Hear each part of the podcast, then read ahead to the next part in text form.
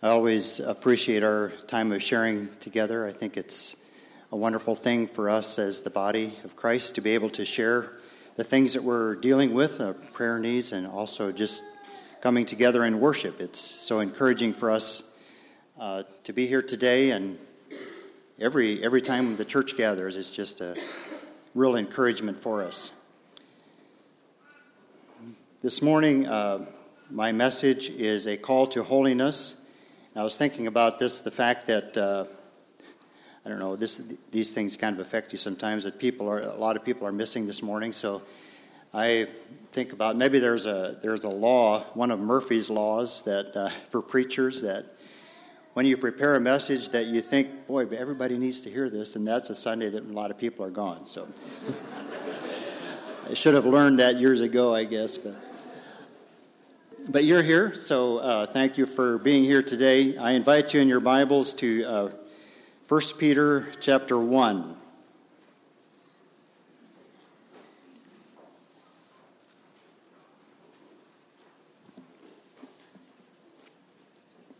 I'm going to be especially focusing on verses 13 through 16.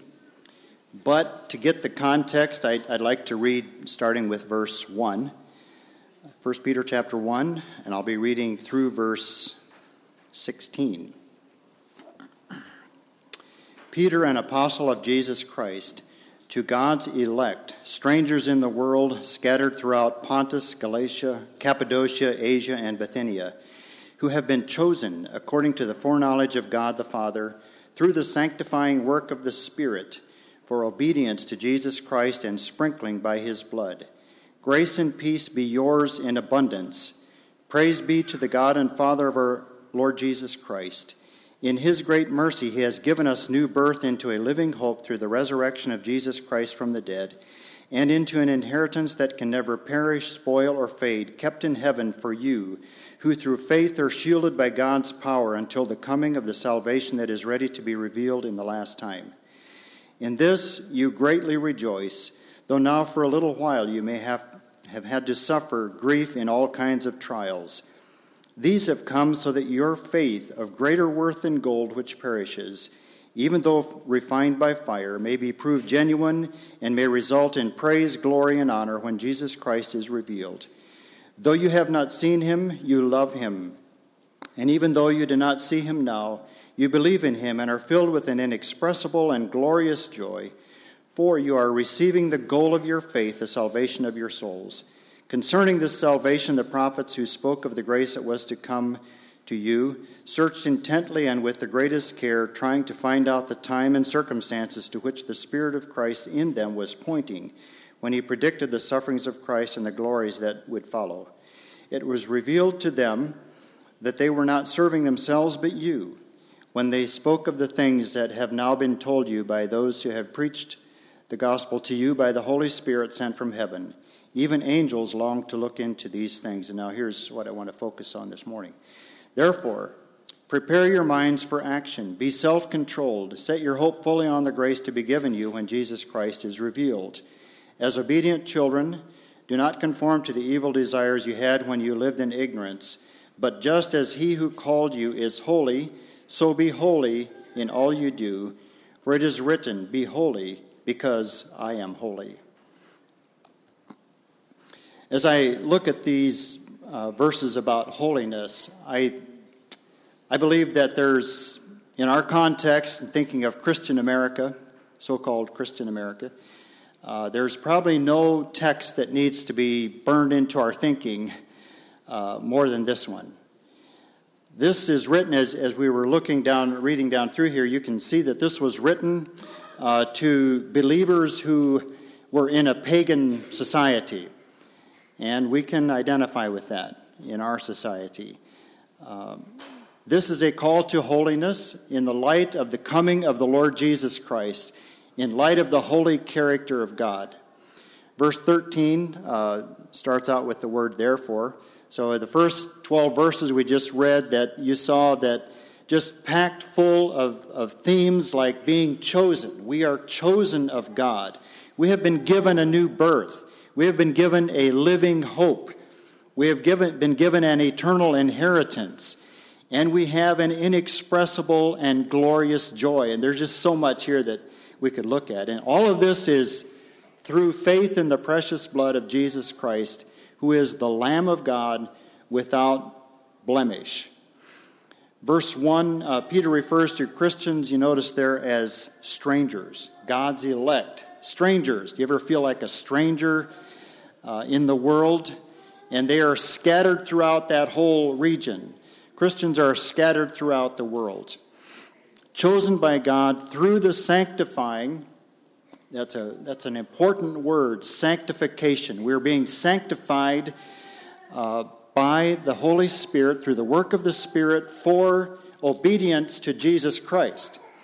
So he's setting the stage here for what I want to look at now as uh, a call upon us as believers, and that is a, a, an important call. That is a call to holiness. We are called to holiness. And this call to holiness is not just for a select few people.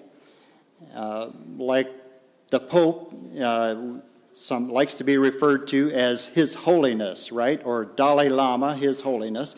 People like that. Uh, no, that, that call is for every one of us who claim to be followers of Jesus Christ. We are called to holiness. And I think that we should probably all agree this morning that holiness uh, is largely lacking in uh, professing Christians in the United States. Uh, I don't think I'll get an argument with that. If you look at some of the statistics of, of uh, moral failure and of those kind of things, people shacking up and all of that, there's, there's a lot, and these are a lot of these are professing Christians. So, what does the word holy mean? If you want to speak out now, you can do that. Uh, I would accept some suggestions about what does the word holy mean. Any, any thoughts? Set apart for God. Set apart for God. That's where I was going to go first. Anyone else? Any other ideas about what does the word holy mean? Pure. Okay, great. Uh, and there's more to it, but those are probably the two main things that I'm going to be looking at today. Being set apart, uh, and that is one definition of holiness, and that is uh, to be set apart or to be sanctified. We use that word sanctified, it means to be set apart for His purpose. The word saint, I believe, is the Bible uses the word saint, right? Does, isn't that what the word saint means? That a saint is one who is set apart to follow follow God.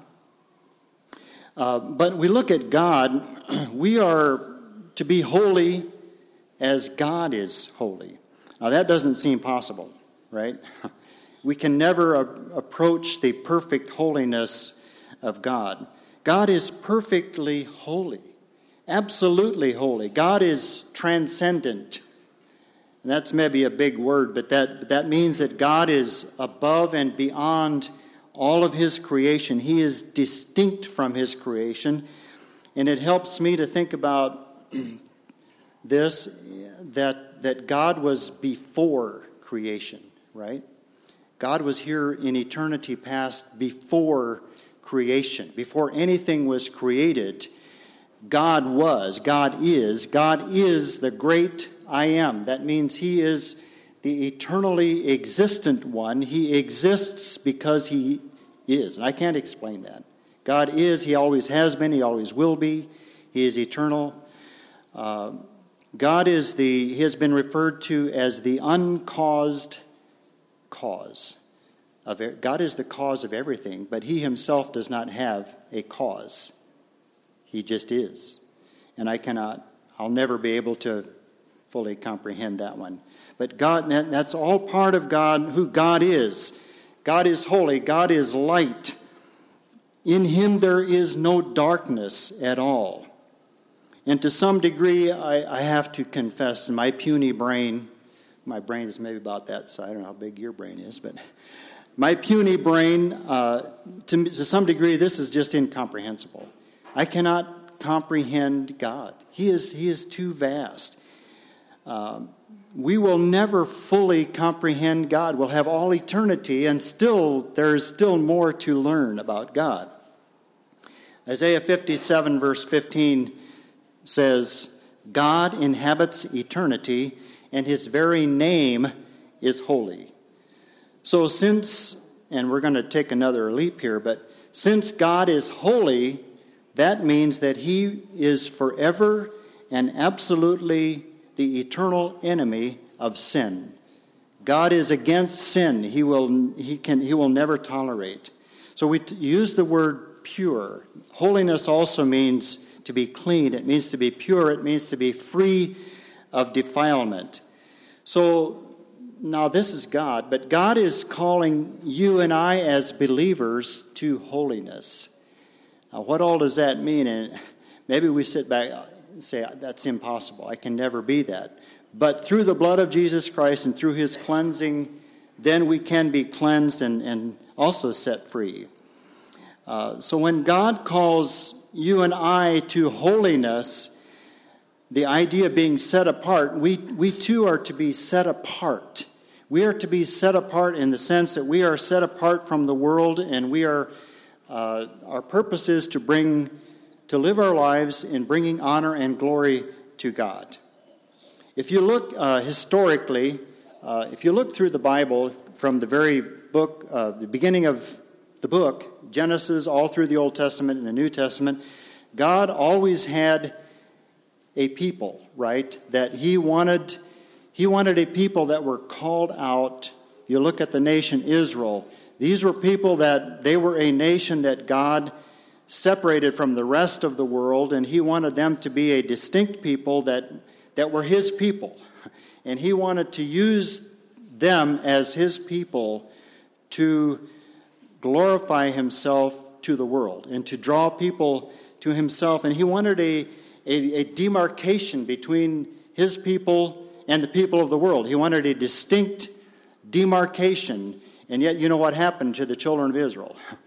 Uh, God wanted them to not to intermarry and not to mingle with foreign nations, but they did, and that became their that became their downfall as they incorporated the practices of the evil nations around them. That became their downfall. But I, God still wants not a particular nation like Israel, but he wants his people. His people are all over, they are scattered throughout the whole world, everywhere. But we are still called out of the world. That doesn't mean he, we take them, we're, we're separated from the world in the sense that we pull in from the world, but yet we are to be distinct from the world and live our lives in such a way to bring glory to the Lord. So I want to uh, be clear, I guess, here at the outset that we can never get to heaven by striving to be holy, to be more holy. To be holy demands of us a radical change from within and nothing short of the new birth experience. There, there's just a, a tremendous gulf that we can't imagine between sinful man and a holy God. And the only way that gulf can be crossed is through the, the, the cross of Jesus Christ.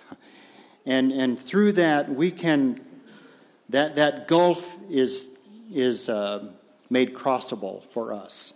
That we now have access to the holy presence of God through Jesus Christ, the perfect Lamb of God. It's not because of what we have done, but all because of what Jesus Christ has done. Only the blood of Jesus, it's only the blood of Jesus that can satisfy the justice of a holy God.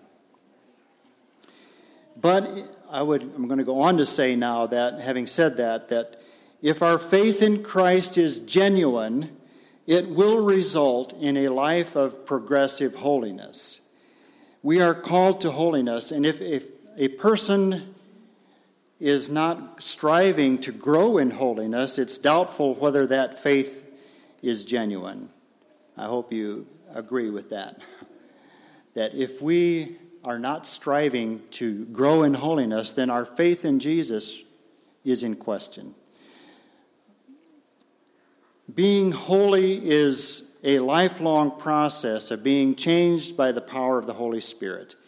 it, it is not an experience that is, it's a one time experience. You know, it's over and done now, now I'm holy, right? Uh, it is a it's a growing experience. Uh, some of you may be aware uh, there are there are these groups that call themselves the holiness people, and I guess we should all be holiness people, right? So we we met. I think this some of that uh, began back in the the cent- earlier century here, about a century ago, but. Uh, we met some of these people uh, when we were in Kentucky, eastern Kentucky, and uh, they, they really stress holiness, which is, that's a good thing. But hearing their testimony sometimes, we had a, had a group visiting our church one, one time, and I remember this, uh, their testimonies were like, thank God I'm saved and sanctified. Uh, and I, there was this uh, young fella, he was about maybe 13, 14 years old, and he, that, that was his testimony. Thank God I'm saved and sanctified. Uh, well, that's good, but I'd like to hear you say that in about 15 years from, you know, if you, uh, if you look at uh, what, is, what does it mean to be sanctified? It, in, in their way of thinking, it, it is that I don't sin anymore. Or I, I'm, I don't, I'm not tempted with sin anymore. That's what they mean when they say that. Well, that's not, that's not the case for us, right? We will continue to struggle with the flesh and with temptation in this world as long as we are alive. And so sanctification is a, is a, is a process. It's a process of looking and acting more like Jesus and, and less like the world. The scripture says in Hebrews 12 14, without holiness, no one will see the Lord.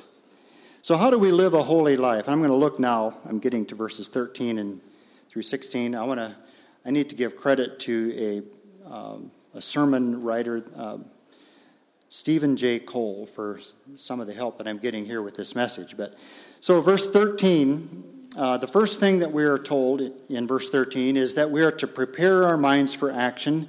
Your translation might say, gird up the loins of your mind.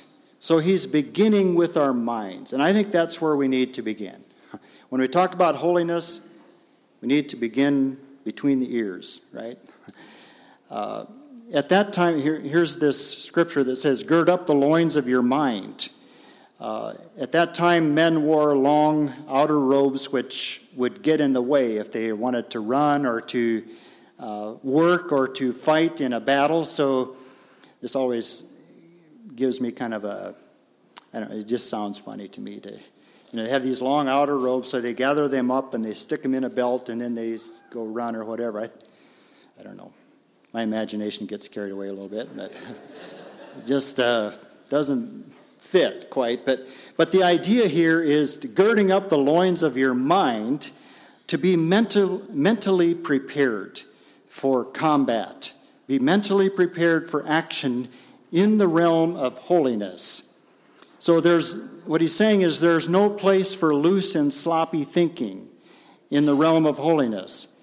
Uh, this is football season. I had to think about this that uh, if you uh, if you play loose and sloppy football, uh, if you fumble the ball or if you don't close the gap in the line, then you know does, things don't go right, right? So uh, you're you're probably not going to win.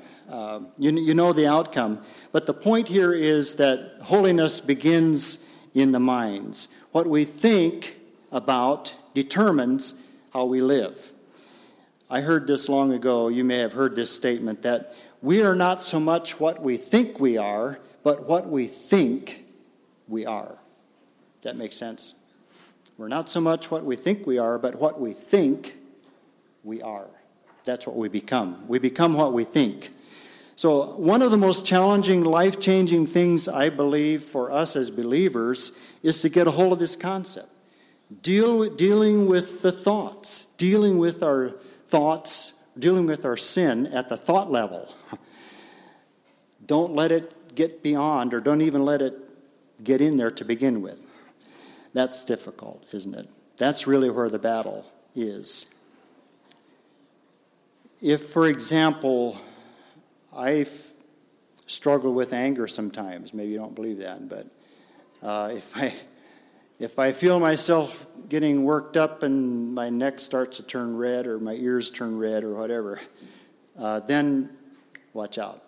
You know, that's where we need to deal with it rather than uh, deal with it at that point rather than letting it become an action rather than letting it, let me say th- something at that that I'm going to regret later on and that can do a lot of damage and can really hurt and have a lasting impact. Anger. Anger is a dangerous thing that we need to really deal with. Or lustful thoughts. Uh, that's another one isn't it? Big that's a big one. Lustful thoughts. We need to deal with that instantly don't flee from it mentally flee from it in the mind uh, and physically. The Apostle Paul says, Take every thought captive unto the obedience of Christ. You know, we can fool people outwardly, we can fool people, but we will never fool God. God knows our thoughts. David writes in Psalm 139, the first four verses O Lord, you have searched me and you know me. You know me, you know when I sit and when I rise. You perceive my thoughts from afar. You discern my going out and my lying down. You are familiar with all my ways. Before a word is on my tongue, you know it altogether. You know it completely, O Lord. Now that's that is all encompassing, isn't it? God knows my thoughts. Wow. Now that that sets me back, right? It should set me back and make me think about what I'm thinking about. God knows and he holds me accountable the Bible says that he who looks with lust on a woman has already committed adultery in his heart. So it's not just the action, it's the thought. If we feed our minds on um, garbage, you know, essential or material garbage, materialistic garbage in the media or wherever, and we are seldom feeding our minds on this, where it's doubtful that we will become a holy person. I like to think of my mind sometimes as a room like this that has doors. And we can kind of control to some extent what comes into this, or any room, for example. So my mind is like that. I can control what comes into my mind. Well, the second thing he says here in verse 13 is to be self controlled or to be sober. This word uh, to be sober literally means, like you might you may have guessed this. What does it mean to be sober? It means to be not drunk, right? uh, but it also has a spiritual application. It means to be alert. It means to be uh, self controlled. It refers to having a clear mind and good judgment. And a drunken person obviously doesn't have either one of those, right? Uh, Peter also uses this in uh, 1 Peter chapter 5 verse 8, be self-controlled and alert. Your enemy, the devil, prowls around like a roaring lion looking for someone to devour. So think about a roaring lion. If there were a lion uh, roaming around on the loose out, outside here right now. I don't want to scare anybody, but uh, it wouldn't be wise to go out there, right? Just strolling around and whistling and you know, acting like everything is fine. We wouldn't be goofing off, right? So we would take every precaution so that we would not, he wouldn't find us and we'd become his next meal. So the point is that we live in a we live in enemy territory. We may not be aware of it. And we should be aware of it. We live in enemy ter- territory. The, the, the devil is like this roaring lion. He's walking about looking for someone who is not alert, someone who is just living carelessly, sloppily, and uh, looking to devour us. Again, if we feed our minds on garbage, and not on the Word of God, it's like getting drunk and it's like staggering around when there's a lion on the loose. Maybe you're thinking now, when we talk about this, all this talk about legalism or talk about holiness, maybe this sounds legalistic. I don't know. I hope it doesn't. It, it's the call, that, it's God's call on our lives. But look at the next one now, the third point. The motivation for holy living is the grace of God That is the motivation for holy living. Verse 13 Set your hope fully on the grace to be given you when Jesus Christ is revealed. We as Christians, we as believers, live in the future tense in some extent, don't we? We, we live for the grace of God that's going to be revealed in the future. There is grace in the past, there is grace in the present, there is also grace in the future. I use this illustration, I guess, that uh, I proposed to my wife Elsie uh, for marriage on her birthday on September 27, 1969. So do the math. That's uh, maybe you don't.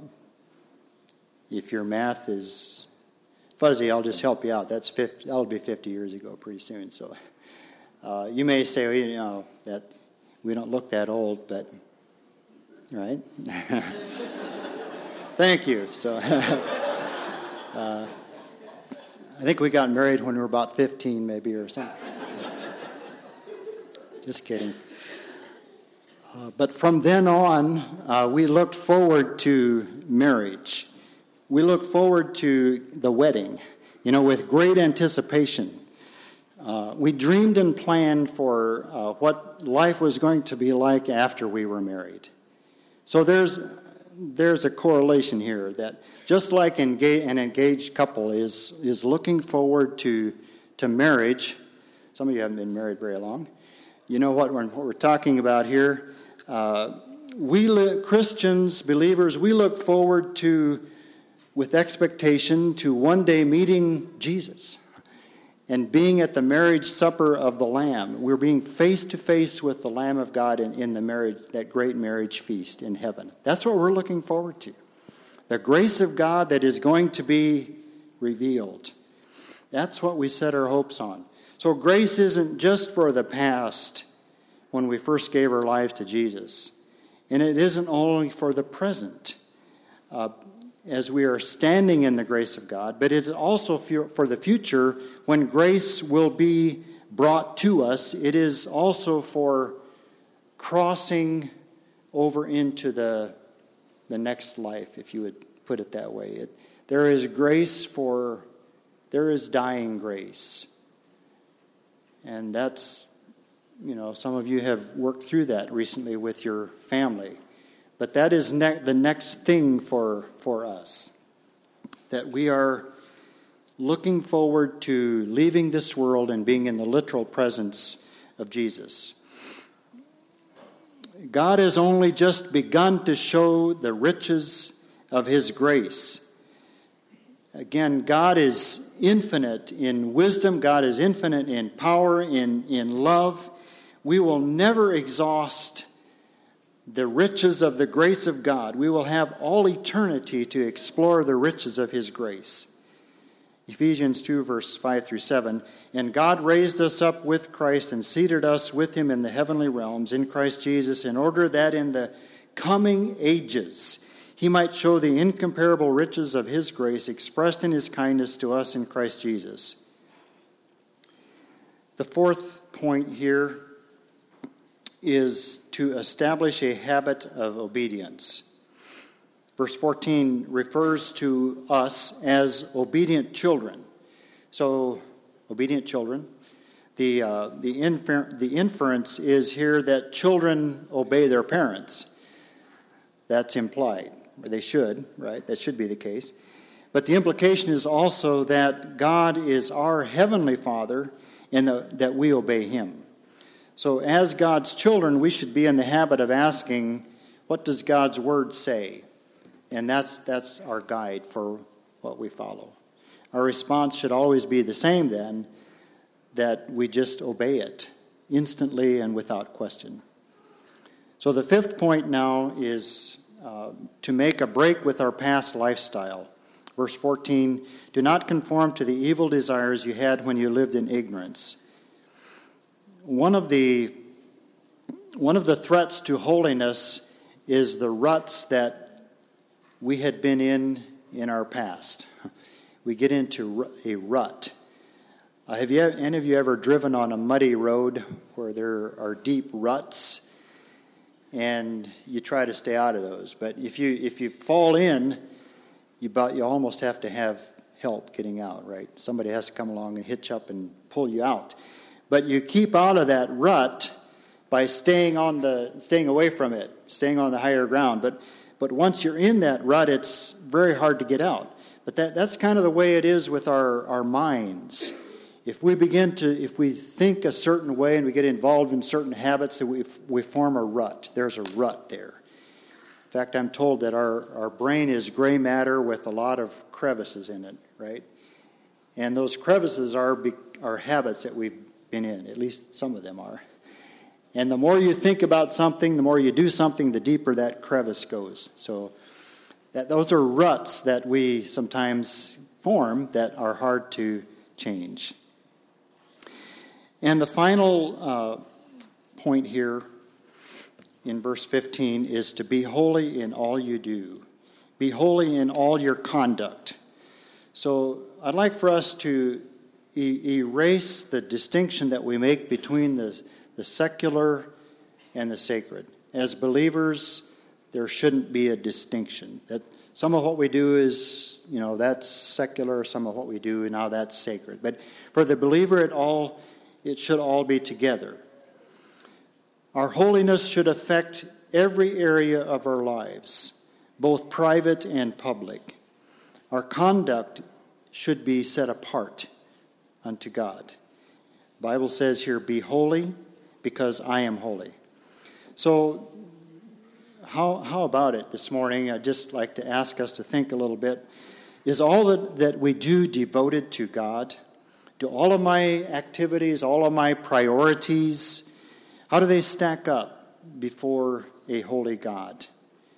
Holiness is not really so much something that we possess, but something that possesses us. We are possessed by a holy God. Does this mean that, you know, we're perfect? Far from it.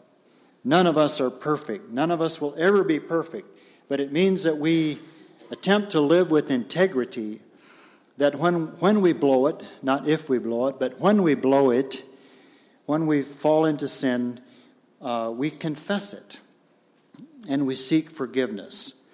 So, how is that working in, in my life and, and, and in yours? Uh, if, if, uh, if we could somehow, all of us, if we could somehow put our, our thoughts, this right now, put our thoughts up on the screen, how would that, how would that go? Are you okay with that?